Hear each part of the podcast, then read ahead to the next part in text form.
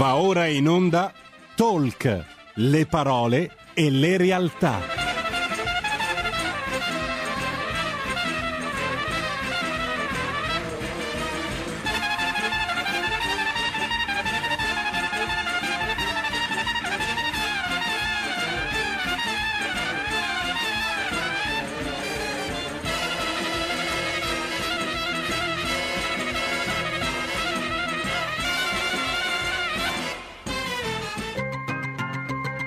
Carola Rossi conduce Envisioning, le voci dell'innovazione.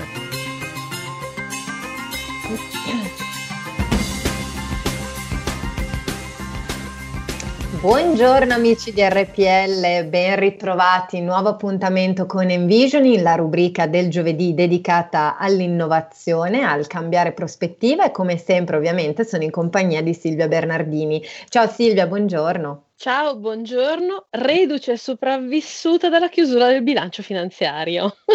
Perfetto. Non è roba da poco. Direi che è un obiettivo importante. Vedo il mondo con altri occhi, eh, così come l'ho visto qualche tempo fa, quando a un certo punto su LinkedIn, così introduco un po' anche l'argomento di oggi, vedo un hashtag che mi piace, che è hashtag tutto il valore che hai. E mi sono detta, va, che bella sta roba qui.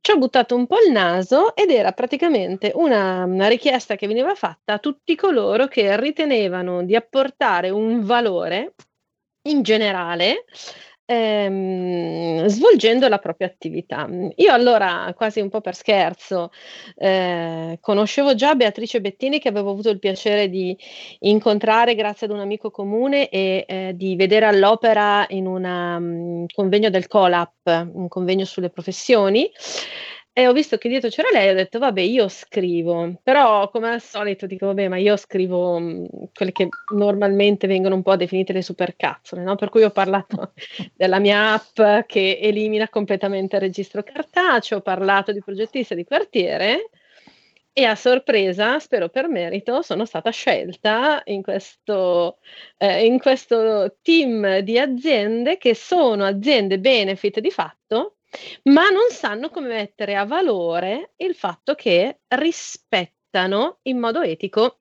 una serie di parametri. E allora mi sono detta, visto che sono così brava che faccio le cose manco me ne accorgo, chiediamo alla Beatrice Bettini se ha voglia di venire un po' a raccontarci meglio tutti questi sforzi che facciamo, insomma. Assolutamente, quindi direi di presentare subito Beatrice Bettini, presidente di Go for Benefit, e quindi diamo il benvenuto a Beatrice. Buongiorno Beatrice, ben trovata.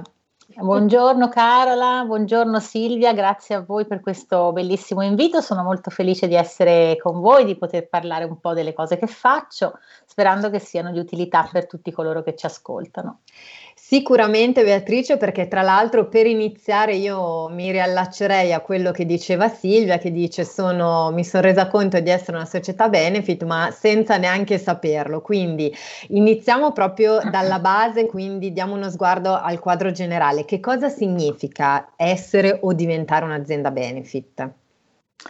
Beh, essere un'azienda benefit oggi nell'accezione specifica di società benefit in Italia vuol dire eh, prendere un impegno, un impegno che eh, di fronte al mercato, di fronte a tutti coloro che con noi generano il valore dell'impresa, ehm, diventa un impegno etico, un impegno trasparente, un impegno forte. Eh, si tratta di trasformarsi e di prendere un impegno che poi eh, finisce nell'oggetto sociale. Un impegno che vuol dire eh, riversare eh, dei benefici non solo so per gli azionisti dell'impresa, ma anche per tutti coloro che insieme all'impresa eh, lavorano, producono valore, generano benefici sul territorio, nella comunità, eccetera. Quindi si tratta proprio di mh, tornare, secondo me, alle basi della buona imprenditoria, eh? Perché eh, da quando eh, nel millesettecento Antonio Genovesi parlava eh, de- del ruolo dell'impresa sociale, di come l'impresa è deve essere naturalmente sociale, naturalmente orientata all'uomo, orientata al benessere della società e, e delle persone che in questa società vivono. Oggi siamo un po' persi, no? Siamo andati verso la massimizzazione del profitto, eh, vendere a tutti i costi, la commercializzazione, eh, budget, aumentiamo sempre il fatturato, non ci interessa come lo otteniamo, no? L'importante è aumentare.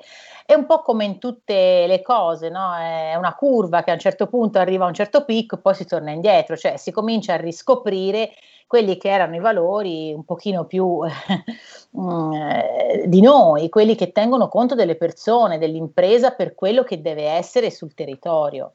Ci siamo un po' persi, no? Con questo tema della massimizzazione del profitto, abbiamo perso proprio il filo conduttore di quello che doveva essere il buon modo di fare impresa. Quindi oggi essere una società benefit vuol dire prendersi un impegno, modificare lo statuto e, e quindi davanti ai propri azionisti, davanti ai propri soci, davanti a tutti coloro che eh, lav- nell'impresa lavorano, si va appunto a dichiarare che si riporteranno dei benefici eh, a tutte le parti interessate. Mm. Ecco, quindi, quindi è un dal... lavoro... Prego. Sì, sì, scusami, no, appunto dalle parole, da quello che stai dicendo, è un passaggio eh, molto più profondo del prendere semplicemente per esempio delle certificazioni di qualità o quant'altro, ma ci sono proprio dei passi precisi da seguire, corretto? Sì. Sì, sì, assolutamente corretto, nel senso che, allora, fermo restando la bontà e la validità del, delle certificazioni, per carità, questo non, non, non, non cade, ecco, rimane, eh, però diciamo che una certificazione, una I S O per esempio, eh, che può essere accolta da un'azienda, può essere presa per qualche anno e poi magari abbandonata perché ma, non serve più, semplicemente perché magari si è smesso di fare i prodotti in un certo modo, si fanno in un altro, quindi quella norma non ci serve per... Eh, però ecco, hai la possibilità di non avere più il certificato, quindi di interrompere il percorso.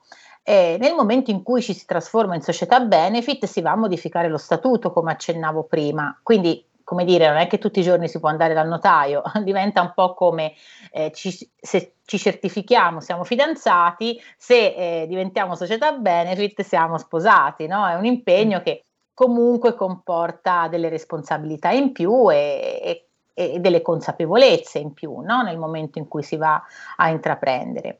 Questo, questa modifica dello statuto, appunto, dice la legge duecentootto del duemilaquindici, che recepisce il movimento eh, americano partito nel duemiladieci delle B-Corporation, lo recepisce in Italia, lo trasforma in legge, siamo i primi in Europa a aver fatto questa cosa, quindi abbiamo anche un merito in questo, in questo senso.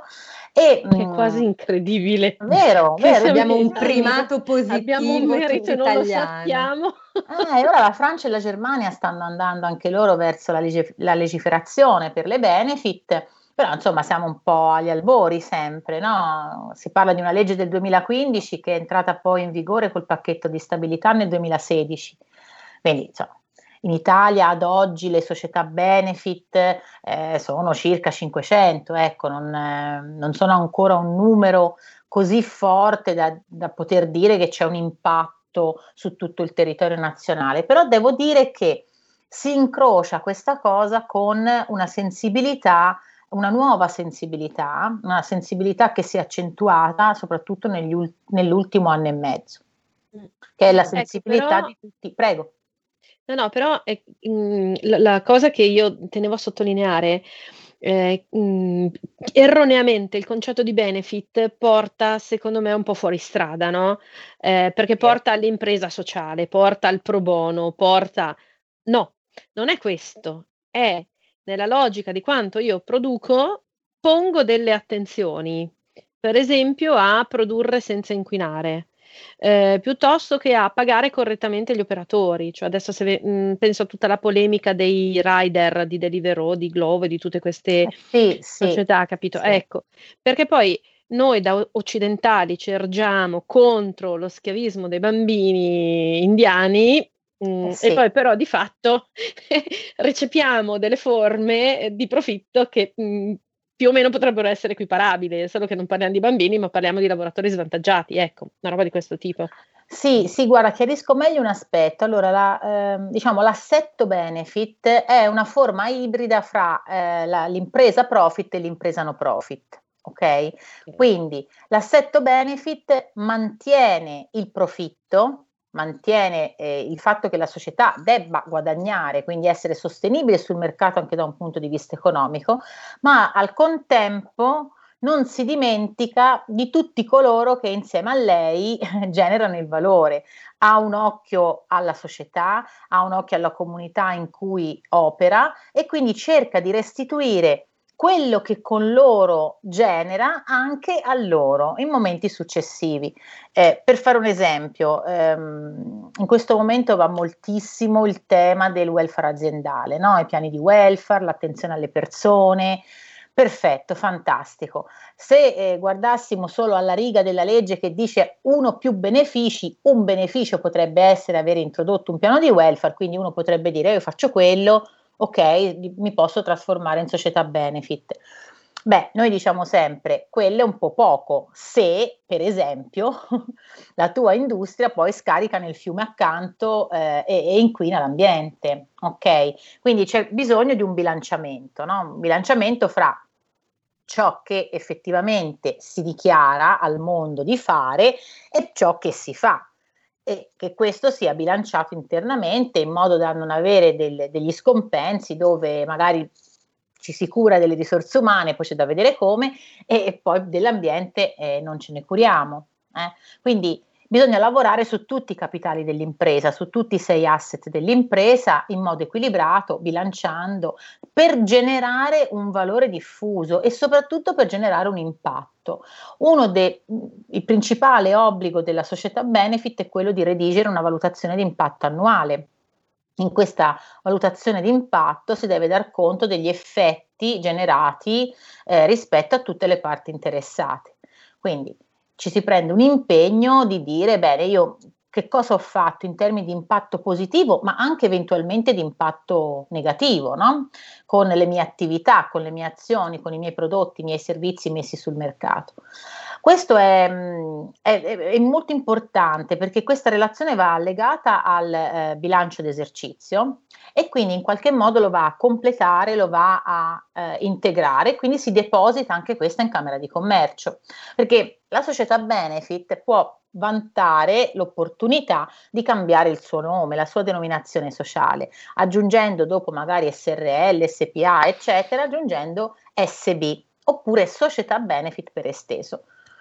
Quindi c'è l'opportunità anche ecco, di, di, di fare questa cosa, a patto, come diciamo sempre noi, che non diventi un'operazione di greenwashing eh, soltanto, eh? Cioè che questa cosa non sia Ehm, fatta solo per, per una questione di marketing. Ecco perché avevamo lanciato tutto il valore che hai. Tutto il valore che hai per noi era una campagna a cui Silvia ha partecipato con Skywalker e ci ha fatto molto piacere, una campagna appunto per far emergere dal basso tutti coloro che già fanno molte cose col taglio benefit, col taglio S B, però alle volte nemmeno ne sono consapevoli, no? Cioè non sanno che possono essere inquadrati in questo assetto ibrido, non sanno come poter mettere a valore, mettere più in evidenza queste loro potenzialità e questi loro benefici riportati a tutto il territorio. Mm. Quindi quella campagna in modo molto semplice aveva l'obiettivo di fare delle brevi interviste e poi di lanciare questo hashtag tutto il valore che hai,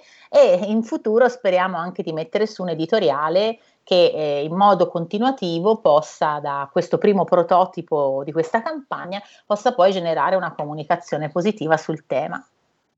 Certo, ecco, infatti tu proprio come presidente di Go for Benefit, per fare un po' un passo indietro, eh, come aiutate le aziende, quindi in, in particolare di che cosa vi occupate? Allora, noi ci occupiamo principalmente di attività di consulenza e di formazione, eh, volte proprio ad accompagnare l'impresa profit o l'ente del terzo settore, perché poi ci occupiamo anche di enti del terzo settore, certo lì non li trasformiamo in benefit, però eh, diciamo che l'accompagnamento è proprio quello a eh, eh, fare una sana imprenditoria, lavorare sul modello di business in modo equilibrato ehm, e orientati a eh, come dire, introdurre dei cambiamenti positivi per l'organizzazione che vadano proprio nell'ottica di, eh, di migliorare questi benefici per tutte le parti interessate, per le persone interne, per i fornitori, per i clienti, per tutti coloro che nell'azienda operano e agiscono. Quindi Lato consulenza lavoriamo appunto sul, sul modello di business, facciamo anche consulenza strategica, no? Per riportare proprio le aziende a, ad un assetto, ehm, a questo assetto ibrido che è fortemente orientato al tema della sostenibilità, un trend in questo momento molto forte.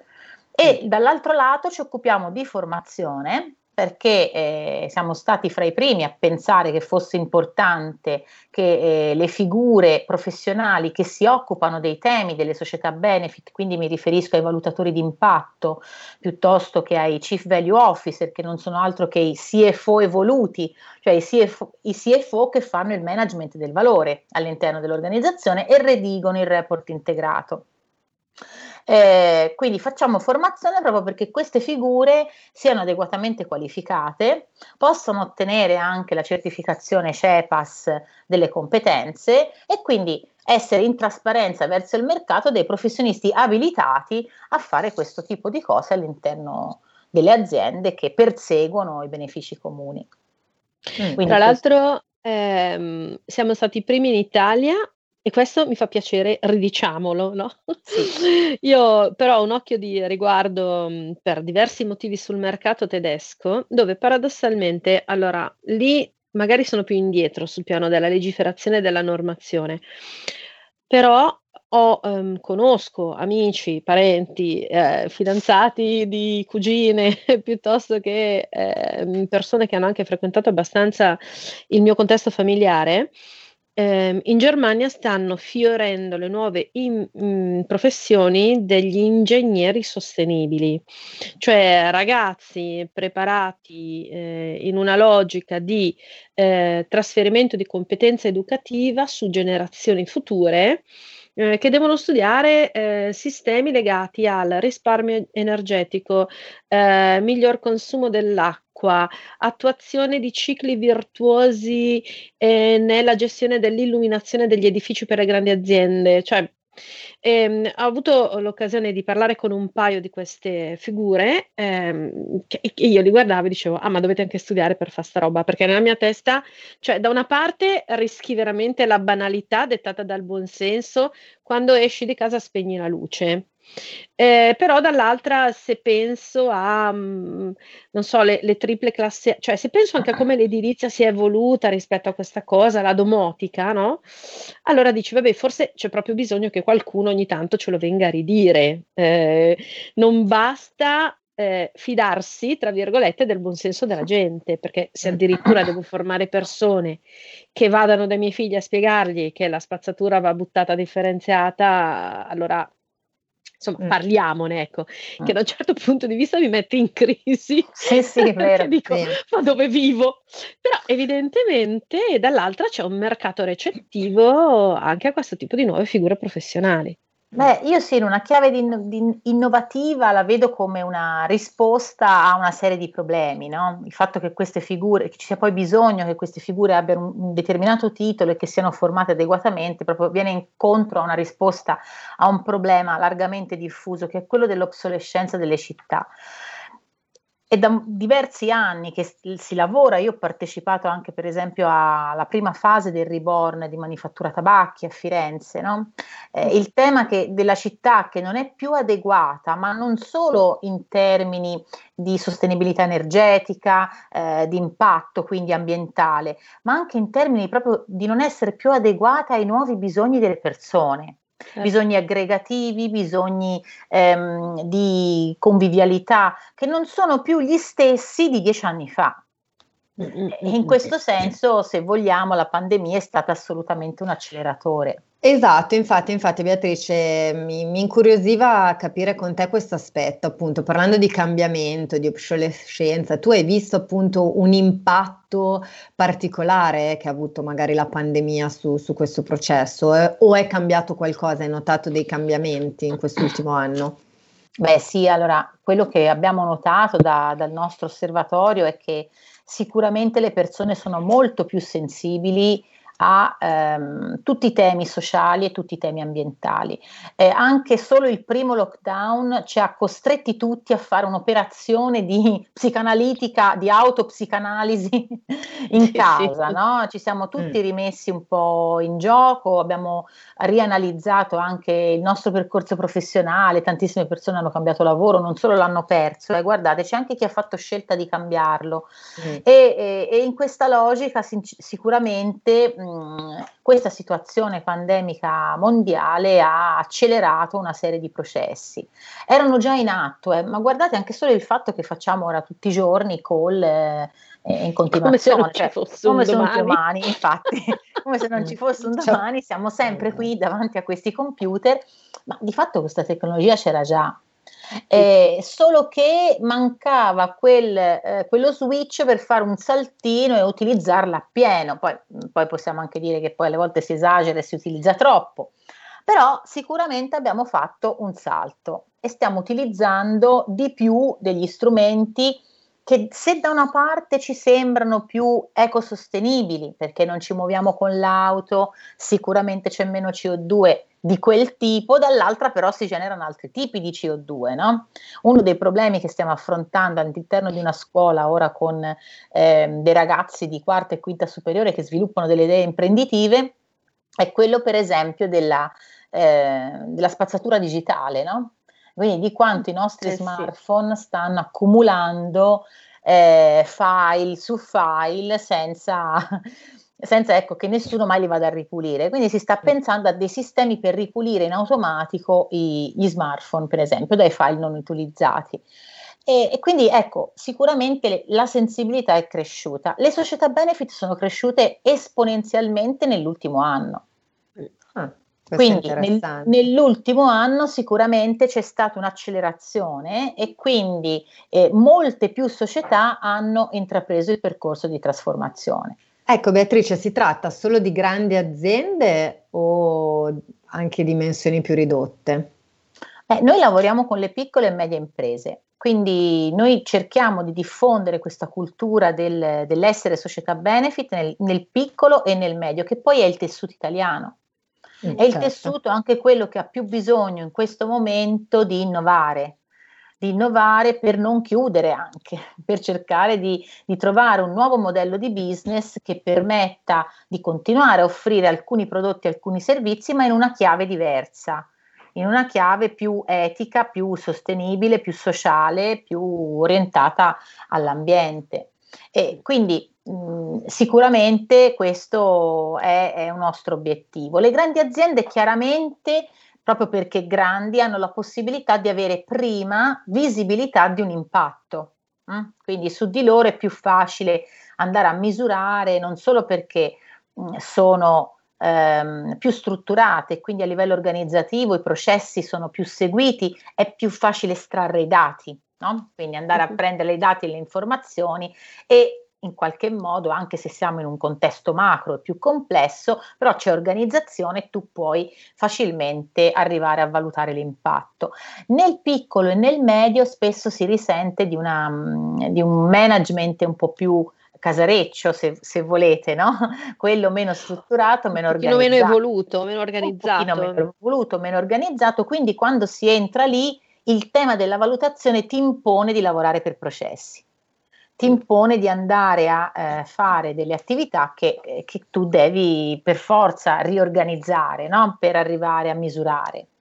E quindi da questo punto di vista però crediamo anche che sia un buono stimolo, no? Una buona opportunità trasformativa e di apprendimento per l'azienda, no? Certo, sì sì, anche perché si trova magari a dover inserire appunto nuove procedure o andare a efficientare dei processi che magari eh, vanno poi ad avere un impatto positivo sull'intera struttura, certo. Quindi non solo finalizzato a un concetto di benefit. Ecco, dove appunto l'impatto non è necessariamente un impatto economico in prima battuta, perché se no ricadiamo nel trick del lo facciamo per risparmiare. No, esatto. Lo facciamo per essere più consapevoli rispetto al fatto che potremmo fare meglio alcune cose mm. ed essere meno dannosi ed essere più produttivi anche, perché no? In Però non deve senso. essere forse il primo punticino ah. da mettere su, insomma, nella, assolutamente. Nella... No, ci dobbiamo fermare per un minuto di pubblicità, certo. e poi continuiamo sul okay. tema. Grazie, Grazie mille.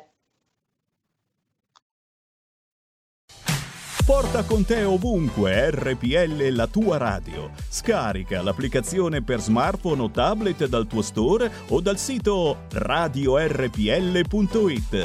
Cosa aspetti?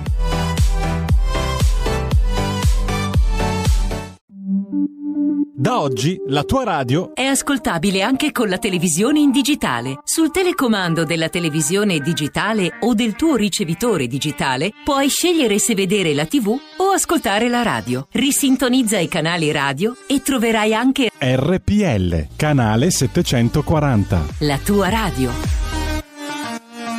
Dal milleottocentoquarantanove Brescia è la leonessa d'Italia, perché Brescia, i bresciani e le aziende bresciane non mollano mai. La Sargom di Rodengo Sayano, brescianissima, è sempre più forte per vendere, lavorare e trasformare articoli gomma plastica tecnico-industriali. Alla Sargom, via Gaetano Bertoli quindici, Rodengo Sayano, Brescia, troverete nylon, derlin, P V C, silicone, vulcolan, plexiglass, policarbonato, sia in semi lavorati che in prodotti finiti a disegno cliente. Grazie Brescia. Da Sargom, Rodengo Sayano, Brescia. Stai ascoltando R P L, la tua voce libera, senza filtri né censura. La tua radio. Eccoci, ben ritrovati amici di R P L, dopo questa breve pausa siamo sempre qui in collegamento ovviamente con Silvia Bernardini e Beatrice Bettini di Go for Benefit, con la quale stiamo facendo una chiacchierata molto interessante proprio sul concetto di diventare azienda benefit e di come questo significhi proprio mettere in atto un processo che va a impattare su tutta la struttura dell'azienda, quindi non è eh, semplicemente un aggiungo un bollino alla mia denominazione o alla mia pagina sul sito, ma fa proprio parte di un cambiamento radicale, quindi di, e a volte le aziende, come eh, ricordava anche Silvia in apertura, non sono neanche del tutto consapevoli che magari sotto certi aspetti stanno già mettendo in pratica delle azioni, eh, delle, delle filosofie proprio di questo tipo. Mm. Prima della pausa Silvia ha detto secondo me una cosa molto interessante, perché eh, ha sottolineato come questo processo non deve però essere solo rivolto al eh, andare a creare un efficientamento dal punto di vista solo economico, ma riguarda il concetto di valore dell'azienda a trecentosessanta gradi. Ecco, questo Beatrice secondo me è un punto molto importante, perché si parla spesso dell'aggiungere valore, ma eh, che cosa significa in realtà, no? Quindi Che, che cosa si intende proprio? Tu tra l'altro appunto con la campagna Tutto il valore che hai sei partita proprio da questo punto di vista, ecco, diamo un po' una spiegazione, andiamo a inquadrare un po' meglio, anche perché ci sono a disposizione delle aziende anche tutta una serie di strumenti che aiutano anche a eh, valorizzare, scusate il gioco di parole ma eh, forse il verbo più adatto, eh, questo significato, quindi questo valore che non è prettamente il denaro o, o certo. il bilancio economico. Ma guardate, provo a fare un esempio, vediamo se dall'esempio poi si riesce poi ad andare all'astrazione. Allora, eh, con la grande crisi economica partita nel duemilasette e nel duemilaotto, no? Quella che ha cominciato a vedere da lì in poi purtroppo il taglio di tanti lavoratori, no? dalle, dalle nostre imprese, ehm, cosa è accaduto? Beh, eh, intanto succedeva all'epoca, no, che nel momento in cui si andavano a licenziare dipendenti, chiaramente da un punto di vista meramente economico, eh, ci poteva essere l'applauso nel consiglio di amministrazione perché si risparmiava sui costi, ok? Quel risparmio sui costi però aveva eh, il suo impatto negativo, perché eh, licenziare persone che da dieci venti anni erano all'interno di un'azienda e che quindi erano il patrimonio eh, in, delle competenze, del know-how dell'impresa, sicuramente avrà avuto un successivo effetto destabilizzante dovuto al fatto che quel know-how andava ricostruito, andava riportato all'interno dell'azienda. Questo è un aspetto eh, al quale eh, spesso non, non si fa caso, cioè si tende a guardare le cose nel breve periodo, non nel medio-lungo, mentre l'essere società benefit vuol dire proprio guardare al medio-lungo periodo, guardare agli effetti delle nostre azioni nel medio-lungo periodo. Questo ci permette di capire che alle volte anche un'azione che sembra ma eh, sul momento l'azione ideale per velocizzare e recuperare sui costi, di fatto poi diventa una spesa molto più grande, una spesa che poi può andare anche a impattare sulla reputazione dell'organizzazione. Fra i valori de- dell'impresa, si guarda, per, per descrivere i valori dell'impresa si guarda ai sei capitali, al capitale umano, al capitale relazionale e sociale, al capitale intellettuale, capitale economico e finanziario, il capitale produttivo, il capitale ambientale. Sono questi i sei capitali rispetto ai quali, i sei asset rispetto ai quali l'impresa deve porsi delle domande, delle domande di senso. Se io vado a depredare uno di questi capitali, no? Cosa accade agli altri? Perché si tratta di una catena, il valore è sempre in catena, no? Eh, il meccanismo della causa e dell'effetto qui è veramente molto forte e palese, cioè Eh, è importante evitare di fare delle operazioni che apparentemente risolvono un problema velocemente, che poi dopo nel medio-lungo periodo vanno a ricadere su tutti gli altri capitali in modo negativo. Ecco perché si parla sì di impatti positivi, ma anche di impatti negativi. Un esempio per tutti che ehm, è stato sotto gli occhi di tutti, quello dei pozzi in Africa. Forse non tutti sanno che eh, pur nella buona scelta di decidere di portare l'acqua ai villaggi, facendo quello si tolse il lavoro alle donne che all'interno della comunità avevano un ruolo proprio perché portavano l'acqua. Quindi gli effetti nel medio-lungo periodo sono stati proprio di tipo sociale, di ri- riorganizzazione della comunità, e quindi ancora se ne, ve- se ne vedranno altri effetti, che non è detto siano stati del tutto positivi, sicuramente in prima battuta anche negativi rispetto al ruolo della donna. Quindi, come dico io quando si parla di definizioni di sostenibilità, eh, cito sempre mia madre che mi diceva: Beatrice, prima di fare una cosa pensa a cosa stai facendo da piccola, no? Eh, se lo trasliamo nel mondo degli adulti e nel mondo imprenditoriale è un po' la stessa cosa, no? Prima di fare qualcosa vediamo quali sono gli effetti che potrebbe, che potrebbe produrre. Mm. Ci vuole sì una certa lungimiranza anche per cercare di appunto pensare non solo al qui e ora, ma cercare di vedere a medio e lungo raggio. Con, con una uh, indicazione che andrebbe capita, insomma, andrebbe capito come modulare rispetto al fatto che però non possiamo neanche rischiare l'immobilismo.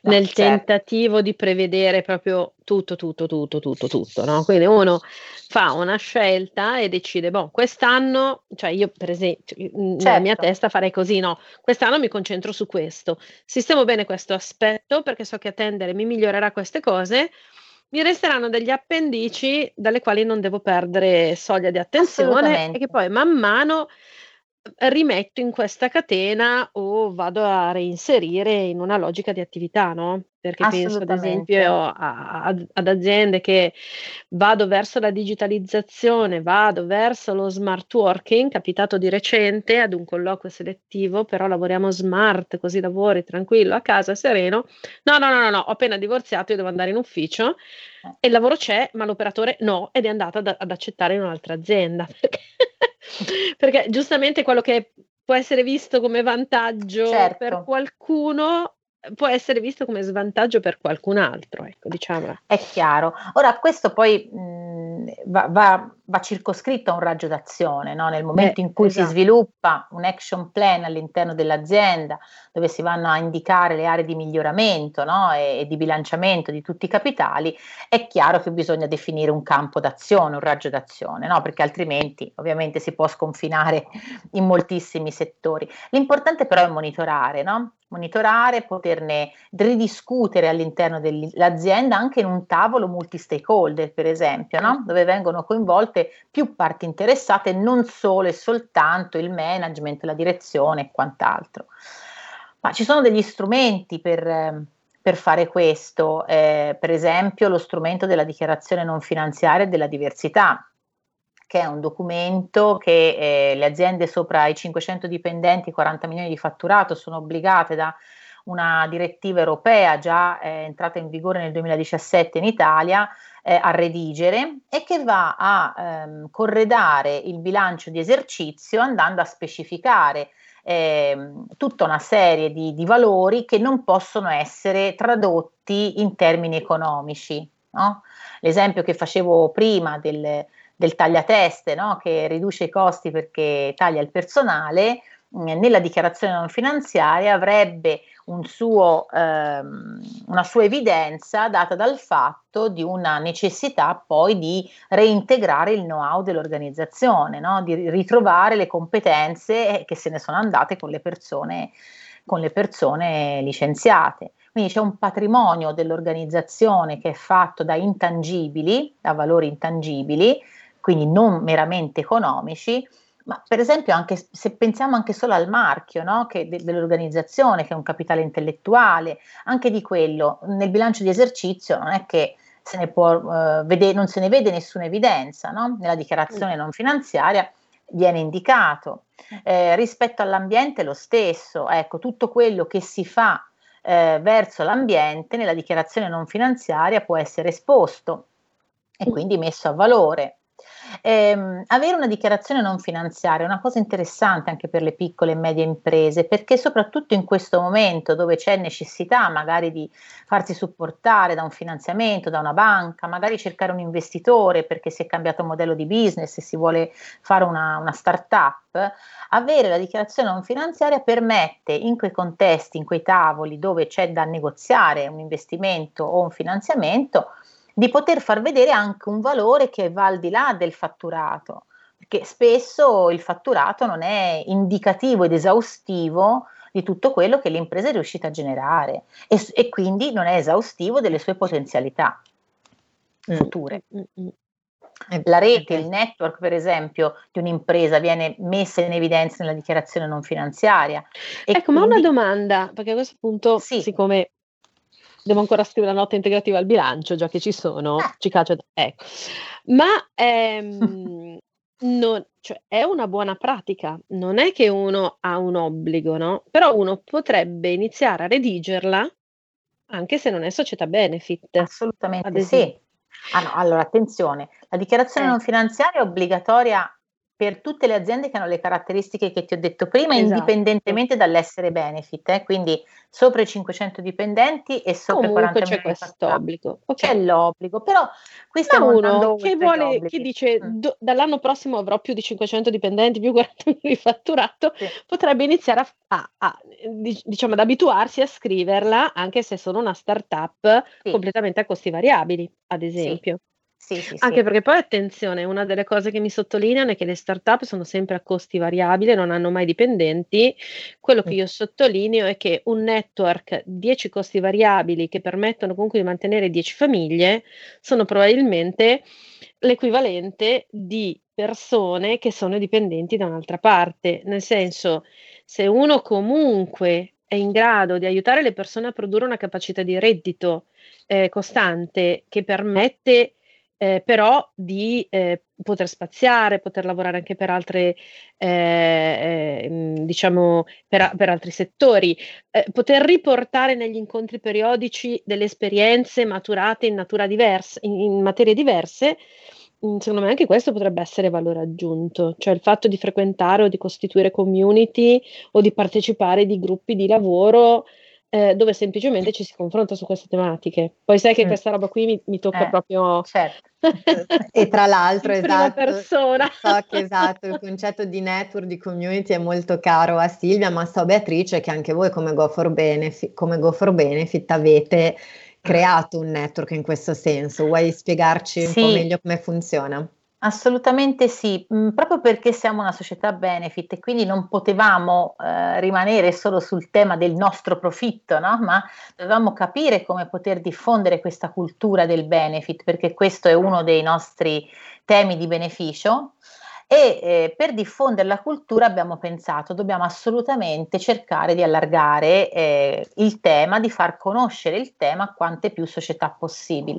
Allora perché non mettere su un network, un network di società benefit, fatto da società benefit, perché sono società benefit quelle nel direttivo, che quindi guidano le attività del network, e quindi partendo proprio con un lavoro dal basso dove si vanno ad ascoltare i bisogni di queste neo società benefit, dove si coinvolgono in tavoli di confronto e focus group anche i professionisti che si occupano di consulenza e formazione in queste, in queste società, e quindi da lì si sviluppano nuove progettualità.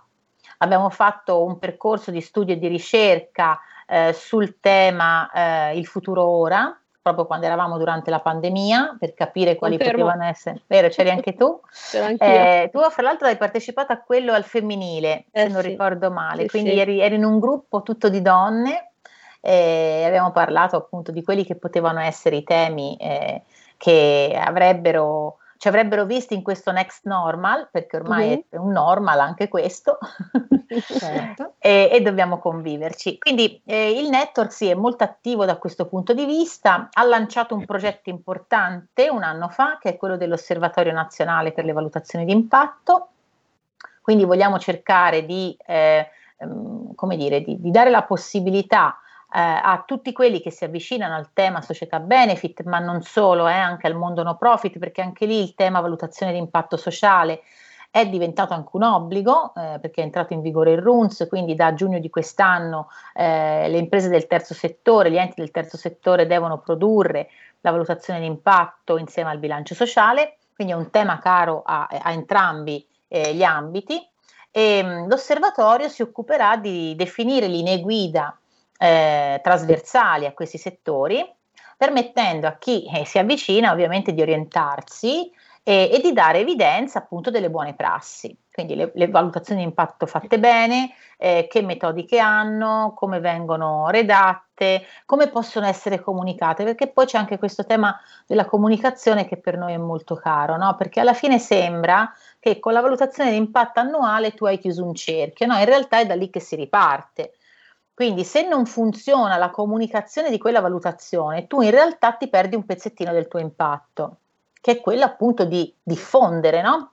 La cultura del benefit, e magari di far finire un processo che ha tutto un suo valore solo nella redazione di quel documento. Invece quel documento deve essere l'incipit di un nuovo processo di attrazione, di coinvolgimento, di condivisione.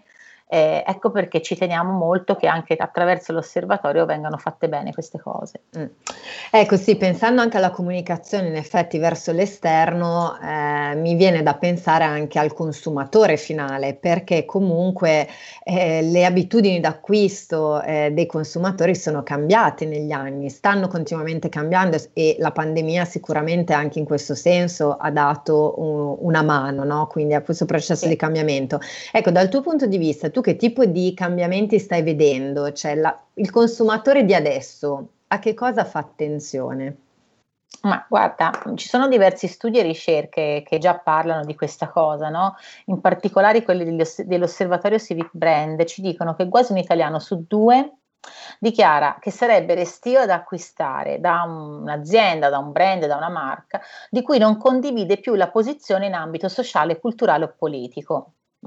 Questa cosa ha avuto un aumento di quasi dieci punti percentuali nel, col periodo della pandemia, ok? Quindi c'è stato un trend in aumento che ci ha detto che addirittura quasi quattro italiani su dieci eh, sono influenzati dal comportamento delle marche nella scelta d'acquisto, e che il trentacinque per cento di essi eh, ha attivamente smesso di comprare prodotti o marche di aziende perché deluso dal loro comportamento.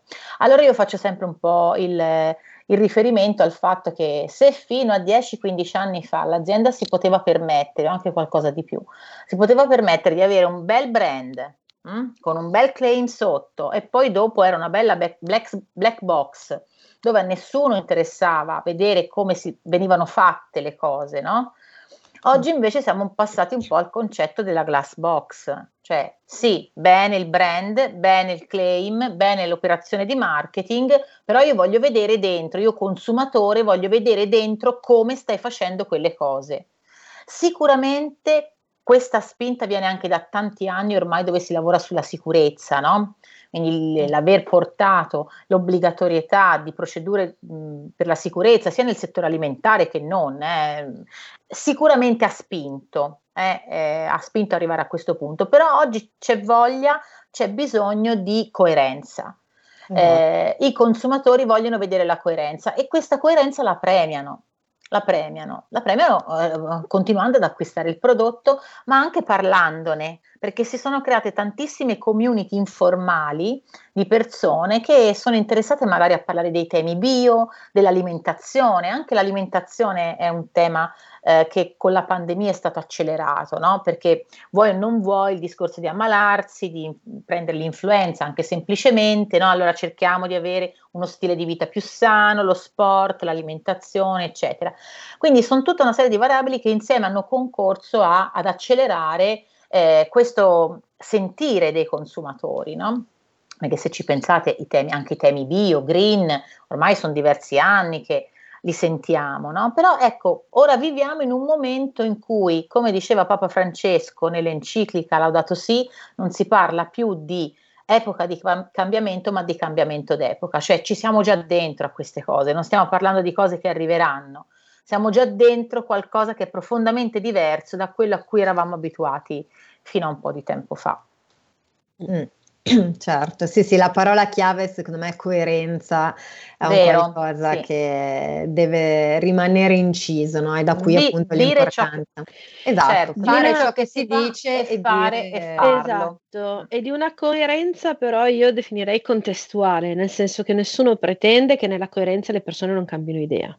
Certo. Però prendere atto del fatto che anche cambiare idea ha degli impatti, implica delle conseguenze e eh, di conseguenza le modifiche che poi devono essere apportate devono essere comunque in linea con una logica un pochino più ampia e non con il percepito di pancia del momento, con la paura del momento, ecco, perché secondo me la, il fatto di ragionare in termini medio-lunghi aiuta anche molto a sopperire la paura dell'immediato. Eh, esatto. Nel senso che io quando per ridere l'anno scorso dicevo no ma guardate che eh, l'anteprima di Dune al cinema è stata spostata a ottobre venti ventuno, quindi secondo me col virus andiamo un po' oltre, cioè mi tiravano le pietre, però alla fine uno fa di necessità virtù, no, fortunatamente ci siamo salvaguardati, stiamo bene, andrà avanti così ancora per un po'. Siamo grandi maggiorenni vaccinati, dobbiamo aiutare quelli che sclerano a stare più tranquilli, ma in una logica che tanto a un certo punto finirà, teniamo botta, ecco. Assolutamente, assolutamente. Ecco, ci stiamo avviando verso la chiusura, abbiamo gli ultimi tre minuti. Vogliamo fare un po' il punto di riflessioni finali, progetti magari futuri, Beatrice, ai quali stai pensando? Beh sì, diciamo che ultimamente abbiamo dovuto tirare un po' un freno perché siamo internamente siamo un po' una fucina di, di idee. Sicuramente abbiamo intenzione di continuare sul fronte della formazione, siamo partiti da stamattina con due nuovi percorsi già in quinta edizione per valutatori di impatto e Chief Value Officer. Eh, ci piace il fatto che abbiamo visto che sono arrivate anche persone in maggior numero rispetto a prima del terzo settore, quindi ecco siamo riusciti a fare delle, delle classi, delle aule di formazione veramente molto miste e quindi c'è, c'è sia chi viene dal profit che dal no profit e questo insomma ci sembra molto interessante. Lavoriamo con i distretti dell'economia civile, quindi abbiamo una serie di progetti che eh, ci impegneranno sui territori eh, nel, nel creare, nel rigenerare, nel co-creare insieme nuove opportunità, quel, un po' anche quel lavoro di Reborn che, che vi citavo all'inizio e, E quindi insomma questo è un po' quello che stiamo facendo, eh, il network sta crescendo, di questo siamo molto contenti, stiamo sviluppando anche nuove partnership e nuove alleanze per poter eh, far sviluppare veramente i lavori dell'osservatorio che, che vi citavo prima, e quindi in quest'ottica cerchiamo es- di essere propositivi e di continuare a diffondere questa cultura del modello benefit. Mm. Io tra l'altro invito tutti gli ascoltatori che ci stanno seguendo ad andare anche a curiosare sul vostro sito, perché ci sono tutte le informazioni e tutti i contatti eventualmente da poter raggiungere, quindi il sito è molto semplice, proprio go for benefit punto com, scritto il for scritto proprio in lettere e non in numero, esatto, okay, come parola, e lì troverete sicuramente tutte le informazioni, perché come ha detto Beatrice effettivamente siete vulcanici in tal senso e, no, e non vi fermate. Questo è un ottimo supporto per tutti quei professionisti e aziende che magari appunto stanno attraversando anche un periodo di crisi, d'impasse, e magari avere anche un confronto con qualcuno che possa supportarli è sempre, è sempre utile, proprio anche per aiutarli ad avere una visione che, come diceva anche Silvia, sappia più orientarsi sul medio-lungo periodo e quindi possa sì. anche essere un po' più rassicurante da questo punto di vista. Assolutamente.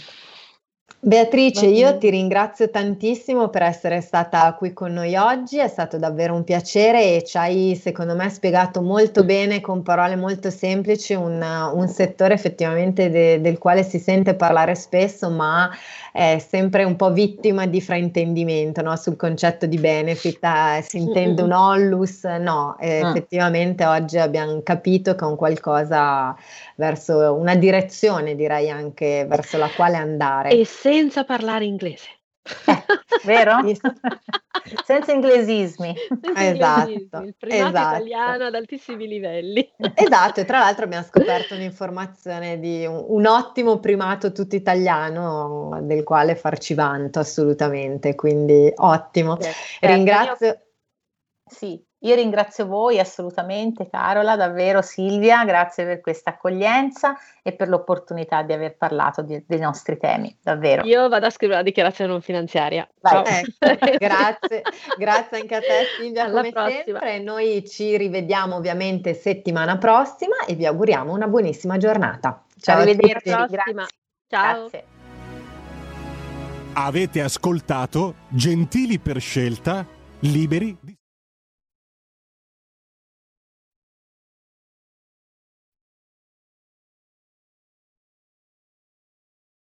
Ecco, sembrava quasi fatto apposta, nel senso che ieri è stata sbagliata la sigla all'inizio, oggi invece è sbagliata la sigla alla fine. Vedo la, la conduttrice nostra Carola che ride dall'altra parte della telecamera, ma stavolta veramente mettiamo la, la sigla quella corretta.